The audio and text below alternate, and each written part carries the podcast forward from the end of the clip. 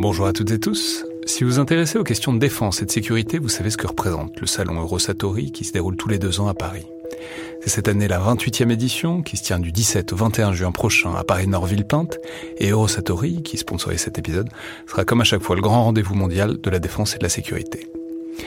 Je veux juste dire, c'est un événement que je trouve très étonnant, assez fascinant. J'y suis allé pour la première fois il y a deux ans pour l'édition 2022. Et euh, vraiment, si vous vous demandez ce qui se fait dans le monde militaire et en matière de sécurité, c'est là qu'on peut voir les dernières tendances, depuis les plus grandes geekeries et les innovations du moment, jusqu'aux grands équipements du futur pour les armées et les forces de sécurité en France et dans le monde. Bref, si vous intéressez de près à ce monde-là, c'est le moment de vous inscrire pour ce qui sera la plus grande édition de l'histoire du salon, avec plus de 1900 exposants et 60 000 visiteurs, vous pouvez le faire en allant sur eurosatori.com.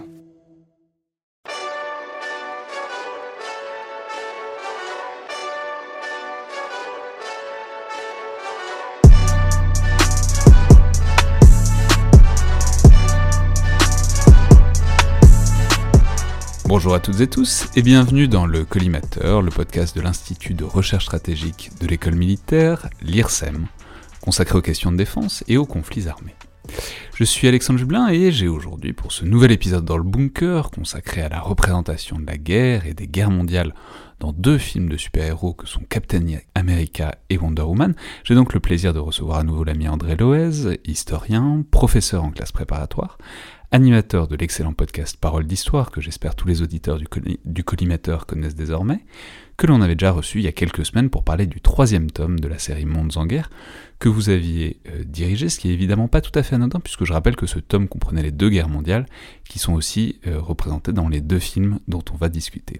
Donc bonjour André, merci de revenir dans le collimateur. Merci de m'avoir invité Alexandre. Surtout pour parler de ces deux chefs-d'œuvre du cinéma. Voilà, on, va, en reparler. Alors, je, l'ai déjà rapidement dit dans un épisode précédent, mais tout ça est un peu partie des, difficultés que j'avais à trouver un épisode de Noël euh, pour les Dans le Bunker dont j'avais fait part sur Twitter. Et vous m'avez alors proposé euh, de croiser ces deux films. Alors, la question de l'épisode de Noël a été un peu résolue depuis, mais l'idée étant excellente, autant euh, faire cette émission et autant la diffuser. Donc, c'est pas vraiment un épisode de Noël qu'on va faire aujourd'hui, c'est plutôt un épisode, disons, de fête de fin d'année au sens où on va parler euh, de plaisirs un peu coupables euh, que l'on s'autorise et de choses un peu lourdes euh, qu'on peut avoir plaisir à consommer pendant les vacances d'hiver. Et ce sont donc ces deux films, films de super-héros mais aussi films de guerre, le Captain America First Avenger de Joe Johnston de 2011 et le Wonder Woman de Patty Jenkins de 2017 qu'on va croiser, qui traitent respectivement de la Seconde et de la Première Guerre mondiale. Alors, je, vais dire simplement que même si c'est un peu sur un mode léger qu'on va parler de tout ça, et que euh, les films de super-héros peuvent avoir l'air moins sérieux euh, que lorsqu'on parlait euh, d'un pont trop loin ou de la 317e section dans ce format, je crois qu'on aurait pour autant tout à fait tort de prendre tout ça à la légère, parce que ce sont des films au budget et au public colossaux, qui sont vus par des centaines de millions de personnes, et que la représentation des guerres mondiales qu'on voit dedans a une vraie importance, parce que ça influe vraiment sur l'image qu'ont les gens de ces guerres, notamment euh, parmi les plus jeunes générations, mais ça pose aussi la question plus générale de la manière dont la mémoire de ces guerres se transforme par l'impact de ce qu'on peut appeler la culture populaire. Alors, une fois que tout ça est dit, on peut ajouter que la qualité de ces représentations est évidemment une question dont, il faudra parler, mais je vais peut-être vous laisser d'abord nous dire ce qui vous a intéressé à la fois dans ces deux films et aussi dans le fait de les, de les croiser, de les rapprocher et de les comparer. Peut-être qu'avant de parler de ces deux films, euh, je dirais un mot du, genre de film super-héros qui, en fait, depuis, on va dire, le, grand revival lié euh, au premier Iron Man de, Marvel en, 2008, si je ne me trompe pas, euh, et en fait une des manières euh, avec lesquelles les États-Unis affrontent la question des guerres contemporaines, affrontent la question de euh, la justification des guerres, est-ce qu'il est moral de faire une guerre, euh, est-ce que la fin justifie les moyens, etc. Le premier film Iron Man, c'est quand même un marchand d'armes qui fait la démonstration de la, surpuissance de ses armements en Afghanistan avant d'en être lui-même victime, et puis de, changer de perspective. Et donc c'est quand même un genre dans lequel la question de la guerre est interrogée, aussi bien les guerres du passé, dans ces deux films historiques entre guillemets, que les guerres plus contemporaines, que des questions très actuelles de cyberdéfense, intelligence artificielle etc. Donc c'est pas inintéressant en fait, hein, de, dans ce cadre du collimateur, de réfléchir à ce genre de film, parce que je pense que c'est vraiment l'une des façons dont la culture populaire s'empare de questions qui sont en fait des questions stratégiques assez, assez complexes. on peut dire qu'il y a aussi complètement un effet retour, puisqu'il y a quelques jours, quelques semaines maintenant, Florence Parly a fait un discours à l'occasion d'un rapport sur l'éthique et sur le soldat augmenté, et quelle est la métaphore qui lui est venue en tête? Elle a dit oui à l'armure d'Iron Man, non à la aux modifications génétiques de Spider-Man, ce qui montre bien que c'est ce que je disais à l'instant, c'est devenu tellement important, cette culture populaire, et cet impact culturel, disons, des, des films de super-héros, que même dans la bouche des décideurs militaires les plus directs, c'est ça qui vient directement, quoi. Alors pour revenir à ces deux films, euh, ils sont intéressants de différentes manières, ils se ressemblent beaucoup. Je pense que Wonder Woman, on en parlera, a copié énormément de choses de, Captain America, de First Avenger. Euh, ils sont intéressants aussi parce que dans le cas de Captain America, euh, c'est un film donc de 2011, mais qui met en scène la Seconde Guerre mondiale. Et la Seconde Guerre mondiale, c'est le contexte de naissance du personnage même de Captain America, créé par Jack Kirby, Joe Simon en 1940, fin 1940, et qui dès le premier épisode du, comic, et on peut tous nos éditeurs auditrices pourront regarder facilement ce cette couverture du premier volume de Captain America, on le trouve sur Internet, euh, on voit Captain America qui assène une droite euh, à Hitler et euh, c'est le héros patriotique qui combat le nazisme et qui incarne les valeurs de l'Amérique de manière très, très directe, avec en plus un, sens particulier parce que c'est deux auteurs qui sont antifascistes, en partie descendants de, juifs immigrés, donc il y, a un sens très fort au fait de mettre en scène ce combat contre le nazisme, et du coup de revisiter ça 70 ans plus tard, euh, dans un film de super-héros contemporain euh, qui s'inscrit dans le cadre de l'univers cinématographique Marvel avec euh, aussi le, besoin de mettre en scène des personnages, des objets, le Tesseract qui vont jouer un rôle ensuite dans, toute la saga dite Infinity Saga, bah, ça fait un croisement finalement assez intéressant. Oui, c'est ça la très grande force aussi de ce Captain America, mais c'est tout à fait intégré dans l'essence même de Captain America. C'est ce côté très méta, c'est-à-dire c'est le fait de se moquer du patriotisme américain et de l'utilisation de la culture populaire pour ce patriotisme, mais en même temps c'est aussi l'acte de naissance de Captain America, parce que sans ce patriotisme instrumentalisé, enfin sans cette culture instrumentalisée, il n'y aurait pas de Captain America, et c'est ce qu'on voit beaucoup dans ce film, enfin il y a toute une phase où c'est euh, Captain America qui va juste faire des tournées euh, pour euh, lever des emprunts de guerre. I don't know if I can do this. Nothing to. You sell a few bonds, bonds buy bullets, bullets kill Nazis. Bing bang boom. You're an American hero. It's just not how I pictured getting there. The senator's got a lot of pull up on the hill. You play ball with us, you'll be leading your own platoon in no time. Take the shield. Go! strong and brave, here to save the American way.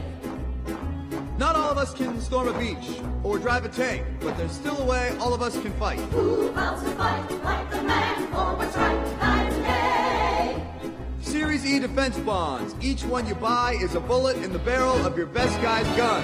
Who will campaign door to door for America? Carry the flag shore to shore for America. From Hoboken to Spokane. Euh, on montre bien toute la vacuité en quelque sorte de cette propagande et le, que le, dont le film ne fait absolument pas l'économie du tout.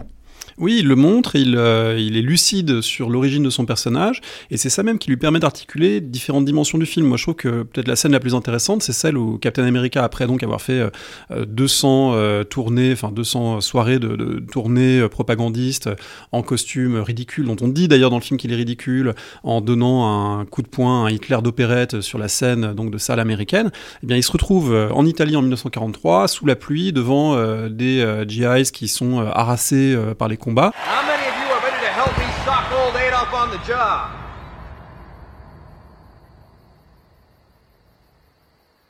Okay. Uh, I need a volunteer. I already volunteered. How do you think I got here? Bring back the girls! I think they only know the one song, but um, let me. I'll, I'll see what I can do. Et là, il essaie de faire le même numéro patriotique. Et là, ça prend pas, puisque là, on a l'expérience du combat qui est, qui est elle, beaucoup plus euh, dure. Et du coup, ces soldats aguerris, euh, endurcis, eh bien, ils y croient pas à son baratin. Et donc là, le film change de nature et ça devient un film de guerre à proprement parler. Je trouve que c'est peut-être la scène la plus intéressante du film, la confrontation finalement entre l'image et les réalités guerrières. Et là, euh, le film embraye sur autre chose. Et Captain America va se révéler à lui-même comme étant plus que finalement un, un décor de propagande. Oui, ce qui pose la question par ailleurs très intéressante de l'impact que cette propagande pouvait avoir ou pas sur les combattants qui y étaient vraiment, dans quelle mesure ça marchait, dans quelle mesure ça marchait pas. Là, on nous, montre quelque chose qui marche pas du tout, mais euh, c'est plus compliqué que ça, et même dans l'histoire des deux guerres mondiales, enfin, la propagande était aussi destinée aux soldats au front et était loin d'être totalement euh, vide d'effet. Et puis là, ça finit par marcher à partir du moment où Captain America fait la preuve qu'il est plus que euh, simplement un costume avec des étoiles et des rayures, et qu'il est capable de, prouver sa valeur au combat. Et du coup, là, on, retombe dans les tropes chevaleresques, où finalement, euh, ce qui est d'ailleurs un peu le point commun des deux films, c'est que ce sont euh, des guerres, on va dire, des guerres de matériel, des guerres de grands mouvements, mais là, l'héroïsme individuel retrouve sa place à travers des coups d'éclat derrière les lignes ennemies, où les personnages vont démontrer qu'ils sont capables de, de, donner des coups de poing et des coups de pied, et de faire voler les adversaires dans les airs. Euh, et du coup, c'est ça qui leur donne ensuite leur, aura de super-héros. Alors parlons peut-être maintenant euh, du deuxième film, donc de ce Wonder Woman de 2011, dont je veux dire euh, simplement que autant je trouve que Captain America est un film de super-héros de plutôt de très bonne facture. Après, c'est un film de super-héros, faut le prendre comme tel, et on évalue sur des critères un peu différents qui sont ceux du film de genre. Mais autant Captain America se tient très bien et, tout à fait a participé d'ailleurs au lancement de cette saga Marvel et du fait que ce sont les films globalement les plus importants et les, qui rapportent le plus d'argent aujourd'hui. Autant Wonder Woman, je trouvais un film complètement abominable. C'est vraiment une sorte d'horreur euh, à tous les niveaux, esthétique, narratif, euh, intellectuel. Enfin, vraiment, et ça parle de la Première Guerre mondiale d'une manière tellement... Enfin, c'est-à-dire, à la limite, je trouve que ce qui, qui a de plus pertinent, ce qui, dit de plus pertinent sur la Première Guerre mondiale, c'est que quand on en sort, on se dit effectivement plus jamais ça, euh, un peu à l'instar des combattants de, la Première Guerre mondiale. Mais alors, dites-nous pourquoi Wonder Woman? Bon, moi, je suis moins, un peu moins sévère que vous sur le film, euh, et le film est d'ailleurs jugé comme le meilleur des films d'ici. Vous me direz que c'est pas forcément difficile. La, Donc rappelons simplement que c'est dans les films de super-héros, il y a deux grandes franchises, deux grandes industries. C'est les films Marvel, donc Captain America, Iron Man, Spider-Man, etc. Et de l'autre côté, c'est les films d'ici, donc Superman, Batman ou Wonder Woman. Voilà, et il est vrai que du point de vue cinématographique, c'est globalement depuis une dizaine d'années moins réussi, avec moins de succès, et puis des films objectivement euh, beaucoup plus ratés. Chez DC, là, il a été salué comme le, meilleur du lot. Euh, bon, voilà, ce qui n'est pas forcément dire beaucoup. Euh, il a une actrice très charismatique, pour ne pas dire plus, Gal Gadot. Il met en scène la Première Guerre mondiale d'une manière, moi, que je trouve assez amusante, mais bon, ayant passé voilà 20 ans à, à travailler dessus de manière sérieuse, je trouvais que c'était un divertissement pas inintéressant. il a un message qui est à la fois ridicule puisque c'est le, dieu de la guerre qui est responsable de toutes les abominations, et euh, si on tue le dieu de la guerre, la guerre se termine. Donc, c'est ça, rappelons, quand même l'intrigue qui est complètement folle. Je ne sais même pas si on, peut la, si on peut la rappeler. C'est-à-dire c'est un mélange de mythologie euh, grecque euh, qui percute la Première Guerre mondiale. C'est donc l'île des, des Amazones. fausse mythologie grecque, puisque ah euh, Arès euh, a tué Zeus. Enfin, on est dans non, il n'a pas tué Zeus, mais il a tué tous les autres. Il a, tué, tous les autres Olympiens. Enfin, il y a quelque chose de, de, complètement ridicule. On est sur une île grecque au départ, très jolie île grecque d'ailleurs, imaginaire en, 3D. et puis arrive par une sorte de trou dans l'espace-temps d'abord un biplan de la Première Guerre mondiale qui s'écrase dans l'eau, puis une série de, bateaux, de canaux avec des, des, fantassins allemands qui rament et qui débarquent sur la plage. Et là, ils vont affronter donc des, des femmes guerrières euh, des Amazones. Donc déjà, le, décor est posé pour quelque chose qui est assez loin de la réalité. Et puis ensuite, on apprend que euh, euh, il y a une grande guerre qui se déroule, c'est la Première Guerre mondiale. Diana, donc la princesse des Amazones, Wonder Woman, qui va se révéler être Wonder Woman, décide d'y participer pour mettre fin à la guerre, donc pour tuer Arès, puisque le dieu de la guerre serait responsable de tout ce carnage, il faut tuer Arès. La seule chose, je dirais, qui, sauve un peu le film du point de vue je sais pas si on peut dire philosophique, mais en tout cas du point de vue de son message, c'est l'idée que euh, finalement les, humains sont faillibles et que le dieu de la guerre, il peut allumer l'étincelle, mais ce sont les humains qui sont responsables du carnage et du fait de s'entretuer et euh, une sorte de, condamnation radicale de l'humanité et de ses instincts belliqueux, bon, qui est pas, euh, qui est peut-être moins simpliste d'un certain côté que, disons, le, côté Marvel, les bons contre les méchants et les bons finissent par triompher s'ils sont bien habillés et qu'ils utilisent leur, super pouvoir. Il y a quelque chose de plus nihiliste finalement dans l'approche de ce film que je pas inintéressante. on peut ajouter simplement, il y, a, quand même Bon, s'il y avait une chose à sauver quand même dans ce Wonder Woman, mais ce qui est quelque chose qui est vrai dès les comics de Wonder Woman, c'est le fait que c'est le premier, c'est le film de super-héros avec au centre une femme. Ce qui, réalisé par une femme. Réalisé par une femme, ce qui n'est évidemment pas rien. Je, pense même que c'est très très très important que les petites filles aient aussi un super-héros à qui s'identifier qu'on sorte de ce monde de super-héros blancs, masculins, etc. Enfin, comme Black Panther a pu y participer, c'est-à-dire de donner aussi à plus de gens, euh, disons ce qu'on appelle des, ouais, disons un modèle identificatoire, en tout cas un, un fantasme de super-héros auquel s'identifier. Ça, c'est très important, et de fait, Wonder Woman représente ça, et c'était déjà dans le projet de Wonder Woman dès le comic. Absolument, c'est un comic qui a été créé par un personnage atypique et un peu cinglé, il faut bien le dire, un, psychologue américain qui s'appelait William Marston euh, et qui avait une vision de la féminité à la fois libérée, euh, émancipée, mais en même temps euh, complètement exaltée, euh, bon, qui fait un peu sourire aujourd'hui, mais qui l'a quand même conduit à cette création. Et les, premiers euh, volumes de, de, Wonder Woman sont très intéressants. Je conseille à tout le monde au passage euh, le livre de William Blanc, Super-héros, une histoire politique, hein, qui fait le point sur la création de Wonder Woman, de Captain America, d'autres super-héros et sur voilà, la, portée euh, et le, contexte historique de ces personnages. On peut ajouter au passage que depuis, on pourrait plutôt conseiller euh, à ceux et celles qui voudraient voir effectivement un film de super-héros féminin le Captain Marvel euh, qui est sorti avec Brie Larson, qui est lui plutôt un, mélange entre le, ce film de super-héros et Top Gun, puisque c'est une pilote de l'US Air Force qui ensuite acquiert des, des super-pouvoirs. Enfin, c'est plus complexe que ça, mais disons que on est plutôt dans le monde de l'aviation américaine et de Top Gun, et le film, à mon avis, est plus réussi que Wonder Woman pour bien des raisons. Ouais, mais alors on peut. Donc vous disiez simplement tout à l'heure qu'il y, y, a un côté euh, plus nihiliste d'humanité qui s'entre-déchire dans Wonder Woman. C'est vrai, et en même temps il y a un truc... Enfin, la, la Première Guerre mondiale, d'une certaine mesure, s'y prête mieux, puisque bon, on sait que c'est cette boucherie, cette immense boucherie industrielle. Je veux dire, dans une certaine mesure, il y, a une plus grande facilité à voir la Seconde Guerre mondiale sous le, sous l'angle des bons et des méchants, puisque on peut globalement s'accorder sur le fait que les nazis étaient plutôt méchants, euh, même si c'est toujours plus compliqué que ça. Mais euh, ce qu'il y a justement de très intéressant dans Wonder Woman, c'est que, alors que ça se situe en plein milieu de la Première Guerre mondiale. À, à on... la toute fin, c'est juste avant l'armistice. Ouais. C'est en 1918, ça, en fait. Mais on a l'impression que le, quasiment le prisme bon et méchant, nazi, euh, nazi contre gentil, est tellement fort qu'on a l'impression de voir des nazis assez régulièrement dans Wonder Woman. On a l'impression que les méchants, qui sont en l'occurrence bon, les, les Allemands, c'est-à-dire Ludendorff qui est un personnage qui a vraiment existé, on va en reparler, mais c'est parce que c'est important et c'est compl complexe de, se servir d'un personnage qui a vraiment existé. Mais ils sont tellement maléfiques, ils sont tellement, alors c'est Arès, c'est le dieu de la guerre, etc.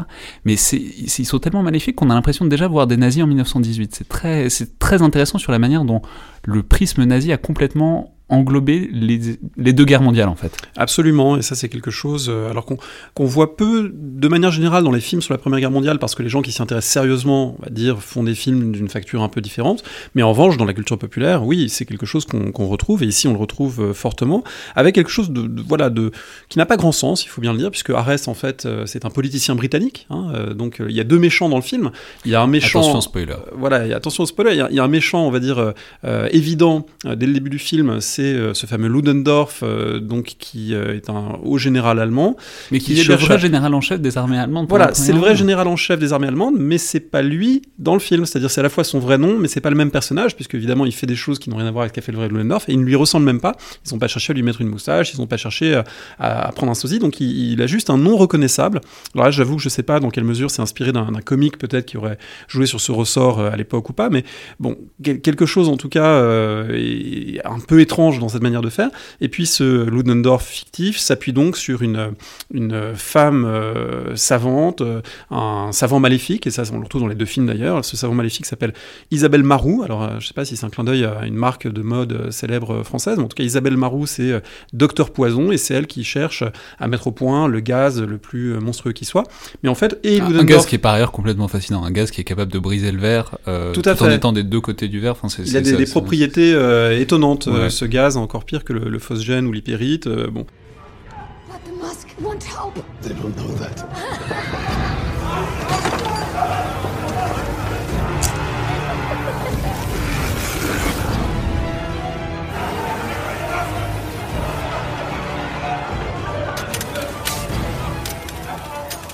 Let's go. Et, donc, euh, aussi bien Ludendorff que cette, euh, cette euh, savante démoniaque, en fait, sont inspirés par Arès. Et Arès, le dieu de la guerre, lui, il est déguisé pendant toute la guerre sous les traits d'un homme politique britannique dont on comprend pas très bien les buts et les principes, puisque c'est le même qui négocie l'armistice en même temps, donc bon, il y a quelque chose qui n'est pas d'une immense cohérence là-dedans.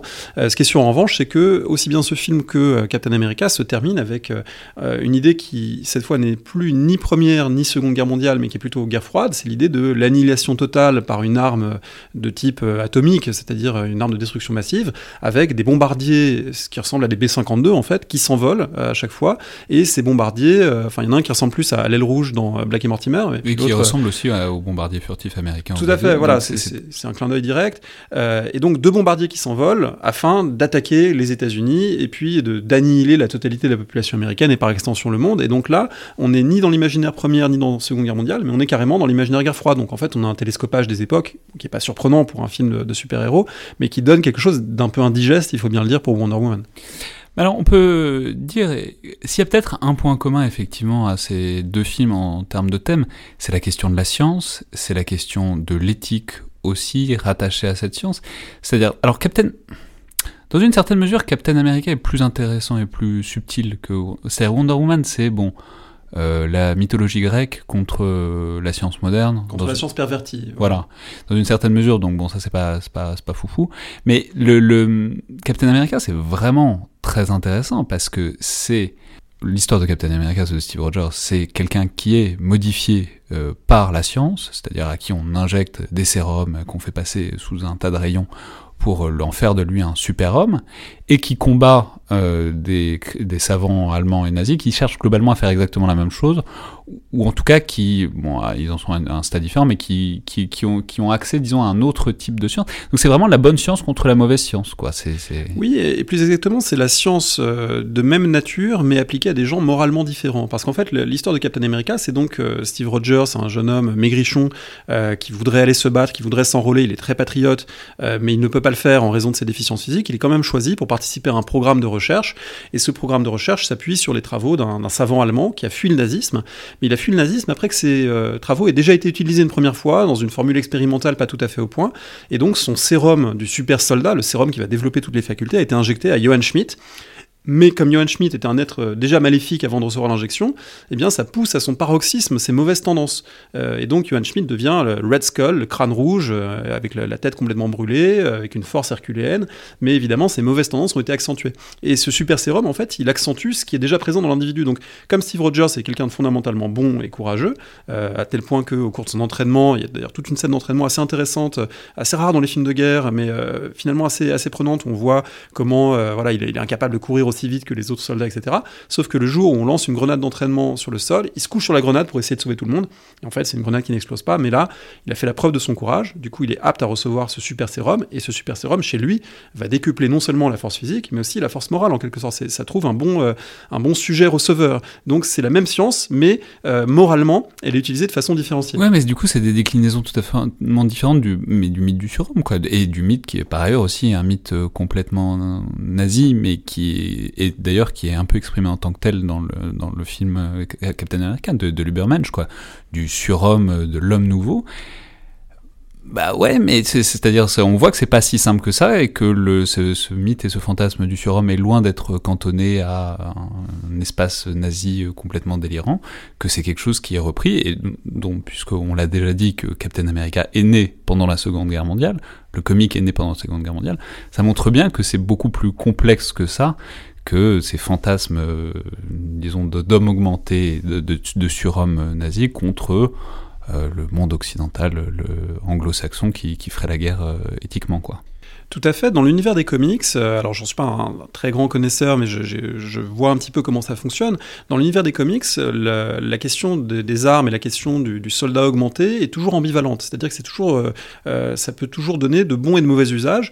Et en particulier, il y a tout un fil narratif dans l'univers Marvel qui est la critique de la recherche du surhomme, la critique de la recherche d'un armement supérieur qui finalement met en danger la démocratie, met en danger de, saines valeurs. Et en fait, ce programme Super Soldier, hein, donc qui a, qui a créé Captain America dans la Seconde Guerre mondiale. Par la suite, c'est aussi ce programme qui a créé Hulk. Pourquoi? Parce que eh bien, Bruce Banner est un savant qui a été enrôlé par l'armée américaine pour travailler sur les rayonnements gamma, parce qu'en fait la formule du super sérum est, morte avec euh, son créateur euh, durant les événements que raconte Captain America, et du coup on cherche d'autres manières de créer des soldats augmentés, et euh, le malheureux Bruce Banner il est exposé à un niveau de radiation gamma tellement élevé qu'il devient le Hulk incontrôlable, mais toute la trame narrative du film Hulk, du premier film Hulk avec Edward Norton, que, ensuite Marvel n'a pas repris pour jouer le rôle, mais cette trame narrative c'est l'armée américaine qui cherche à mettre la main sur Hulk, parce que en fait cherche à faire de lui finalement ce super soldat et à le contrôler, à prendre son sang et à comment dire pas cloner son sang, mais on dirait à échantillonner son sang pour ensuite l'injecter à d'autres personnes. Ils finissent d'ailleurs par l'injecter à quelqu'un qui devient l'adversaire de Hulk dans ce film, voilà aujourd'hui un, peu oublié, mais qui est exactement sur les mêmes thèmes, c'est-à-dire en quoi est-ce que une armée est légitime ou pas à modifier le corps humain et comment ces modifications peuvent donner des choses désastreuses si elles sont faites avec de mauvaises intentions, avec des intentions soit purement mercantiles, donc c'est la version euh, marchand d'armes, euh, adversaire d'Iron Man par exemple dans Iron Man 3 euh, qui s'appelle Killian, je crois, soit la version, on va dire, patriotisme dévoyé, état, de, état de surveillance, Homeland Security complètement dévoyé, voulant surveiller tout le monde et faire la guerre préventivement. Et ça, c'est quelque chose qui est un thème récurrent aussi bien des comics Marvel que des films Marvel. Ouais, mais cette idée de, l'homme d'exception ou de la femme d'exception en l'occurrence, c'est vraiment, c'est vraiment assez fascinant parce que vous l'avez dit tout à l'heure, ça renvoie évidemment à la chevalerie et ça renvoie en fait au, à l'espèce de besoin qui a d'individualiser un combattant ou certains combattants dans des guerres qui sont des guerres de masse, des guerres qui sont anonymes, des guerres qui sont industrielles, qui passent donc euh, par les outils, etc.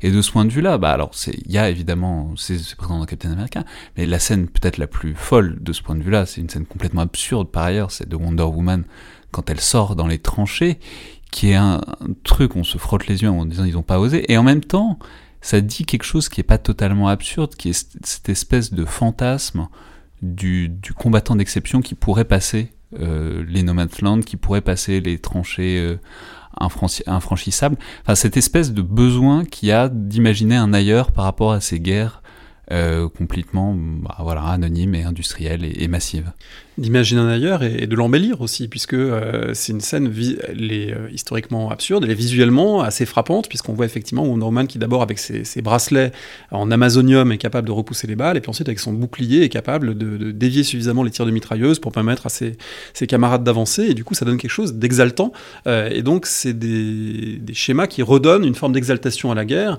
un petit peu comme en 14-18, lorsque des combattants voyaient des duels aériens, ils étaient aussi fascinés parce qu'eux-mêmes vivait l'immobilité, l'enfermement, et ils voyaient tout, d'un coup une autre forme de guerre dans laquelle on pouvait se projeter, on pouvait projeter des émotions positives en étant d'un côté ou de l'autre, en voyant un duel, etc. Donc là, on a vraiment quelque chose qui redonne effectivement euh, du courage individuel, une place au courage individuel, une place à l'exploit physique individuel. On remarque d'ailleurs que nos deux super-héros dans les deux films, ils sont dans des guerres où les armes à feu sont prédominantes, mais en général, ces armes à feu, ils ne font que dévier les balles, ils tirent presque jamais. Captain America, on le voit une ou deux fois avec une arme, mais en fait, c'est surtout avec les pieds et les poings qu'ils combattent, ce qui est très obsolète obsolète en fait dans ce, type de conflit, mais c'est aussi une manière, alors c'est aussi une manière de rendre le film visible pour un très jeune public. Hein. On comprend bien que euh, euh, ce sont des films comme les Star Wars où les, lasers ne, blessent jamais personne visiblement. C'est toujours euh, des, coups et des ricochets et puis des, éclats de couleur, mais c'est pas du sang, c'est pas, sont pas des mutilations. Donc tout ça rend les films évidemment visibles pour un jeune public, mais c'est aussi une manière, voilà, de réintroduire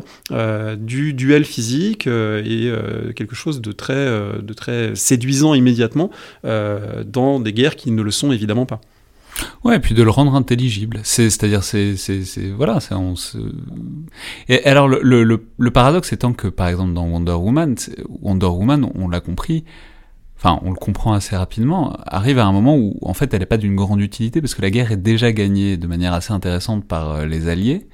Donc, en fait, passer les tranchées, etc., euh, c'est pas vraiment important puisque l'armistice va être signé, etc. Oui, ça risque même d'être contre-productif dans le, schéma général de la guerre.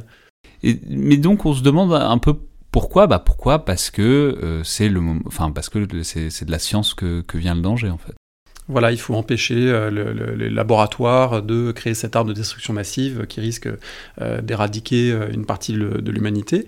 Ah oui, et il y a aussi un truc que j'avais oublié, c'est que les, Allemands sont des Allemands, mais vraiment très Allemands. Du coup, ils sont un peu des SS et ils prennent un, un village en otage et ils veulent, ils veulent massacrer tout le monde. Ce qui est pas exactement la manière dont faisaient les Allemands pendant la Première Guerre mondiale, mais bon, passons, c'est Wonder Woman. Oui, et dans les deux films, il y a aussi cette idée qu'on va aller derrière les lignes ennemies, hein, qu'on va, on va casser l'immobilité du front, on va aller derrière les lignes ennemies, ce qui est évidemment euh, voilà, le, le cadre d'une mission, euh, dans un film aventure en fait. Euh, oui, Wonder Woman, c'est assez étrange, on voit pas bien ce qu'elle vient faire là. Euh, le film n'a pas beaucoup de sens de ce point de vue-là, de façon narrative, mais c'est une manière de mettre en scène la guerre, et il y a des passages qui la fois c'est complètement irréaliste, et il y a des passages qui sont pas mal vus non plus, dans le Londres de la Première Guerre mondiale, avec les sacs de sable, avec les combattants qui prennent le train. Il y, a quelque chose qui donne une petite couleur historique au film qui, n'est pas inintéressante. Après, évidemment, dès qu'on est sur le front ouest, on est davantage dans, un grand n'importe quoi. Ouais, alors enfin, je, on peut peut-être conclure en disant qu'il serait intéressant de voir euh, la manière dont ça, ça, influe sur les perceptions générales des deux guerres mondiales. C'est-à-dire, c'est, c'est, une question que je me pose souvent. Si on, bah, voilà, si on parle de Ludendorff un, à un gamin de 14 ans aujourd'hui, quelle image il a en tête? Qu'est-ce qu'il sait de Ludendorff? Qu'est-ce qu'il n'en sait pas? Euh, Est-ce qu'il pense vraiment qu'on faisait des surarmes pendant la Première Guerre mondiale? Parce que c'est tout le c'est toute la puissance des films de super-héros, c'est qu'ils prennent un truc qui est historiquement avéré, l'utilisation des armes chimiques pendant la Première Guerre mondiale, l'utilisation, euh, il y a toute dans Captain America, il y a toute une espèce de société secrète qui ressemble un peu à la SS, même euh, sous, sous amphétamine, disons. Voilà, comment est-ce que ça permet ou pas dans la, la culture populaire et dans les représentations générales qu'on a de, de guerres mondiales, dont on est, sur lesquelles on est quand même relativement bien informé, mais en même temps, ces, films de super-héros sont des telles armes massives euh, de d'information, de, de, voire de désinformation de temps en temps, que c'est une vraie question sur la mémoire de, de ces deux guerres mondiales, je trouve. Je pense qu'elle peut être élargie, cette question, à plus largement le, cinéma hollywoodien et son influence sur les imaginaires. Il est aujourd'hui pratiquement pas une personne euh, qui a vu ce film qui n'associe pas le débarquement en Normandie et Il faut sauver le soldat Ryan, qui est un film très problématique à plein d'égards, notamment l'idée qu'on peut faire une mission pour aller chercher un soldat isolé euh, quelque part derrière les lignes ennemies n'a aucun sens à cette époque. Mais pourtant, c'est la représentation qui est massivement aujourd'hui associée euh, à cet événement historique et de la même façon, oui, on peut penser qu'il y a une part des collégiens qui ont vu ce film et qui peuvent penser que Lunendorf ressemble à ça.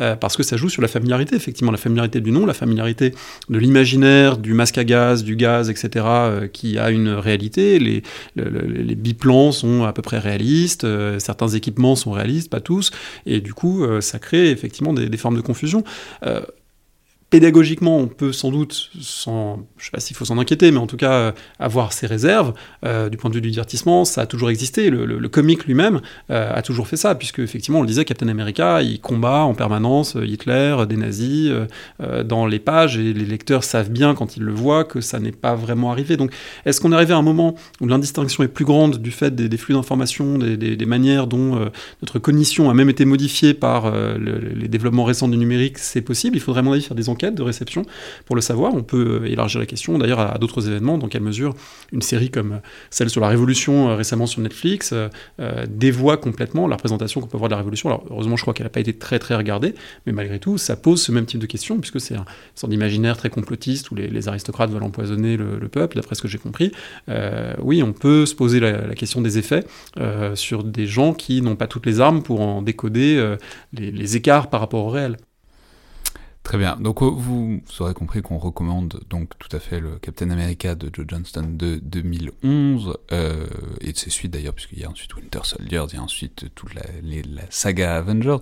On recommande en tout cas en ce qui me concerne un peu plus euh, fraîchement, un peu plus modérément le, le, Wonder Woman de Patty Jenkins de 2017 dont apparemment une suite va sortir cette année. oui, une suite en 1984.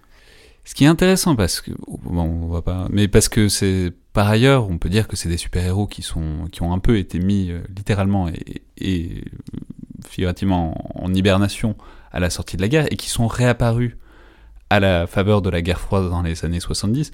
Euh, c'est le cas notamment de Captain America, ce qui impliquait qu'il y ait eu un artifice narratif, c'est-à-dire qu'il était mis en hibernation à la sortie de la Seconde Guerre mondiale. Mais bon, je sais pas ce qu'ils vont raconter sur 1984, peut-être sur la, fin de la guerre froide.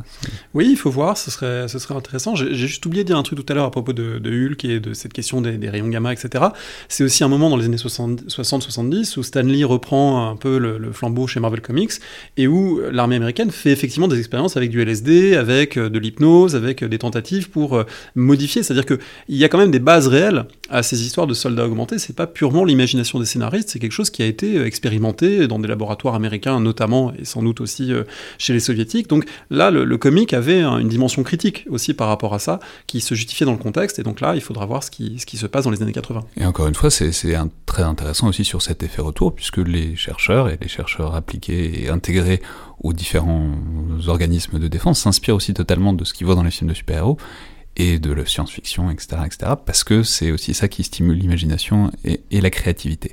Donc ce, Patty, ce, ce, Wonder Woman de Patty Jenkins en 2017, et pour tous ceux qui voudraient avoir, disons, euh, une des informations peut-être un petit légèrement plus fiables euh, sur les deux guerres mondiales. Je rappelle évidemment ce troisième tome de Mondes en guerre que vous avez dirigé, sorti chez Passé Composé, euh, coédité avec le ministère des Armées où j'ai eu le grand euh, regret de ne pas pouvoir mettre justement une case d'un comic où on voyait Wonder Woman euh, sauver Steve Trevor euh, tombant d'un avion. et malheureusement, on n'a pas eu les, droits la possibilité d'avoir l'image, mais c'était une image assez fascinante sur aussi ce que ça dit de la masculinité fragile en temps de guerre et finalement une femme qui vient jouer le rôle des hommes qu'eux-mêmes sont incapables de jouer. ça dit des choses aussi assez intéressantes de ce point de vue-là.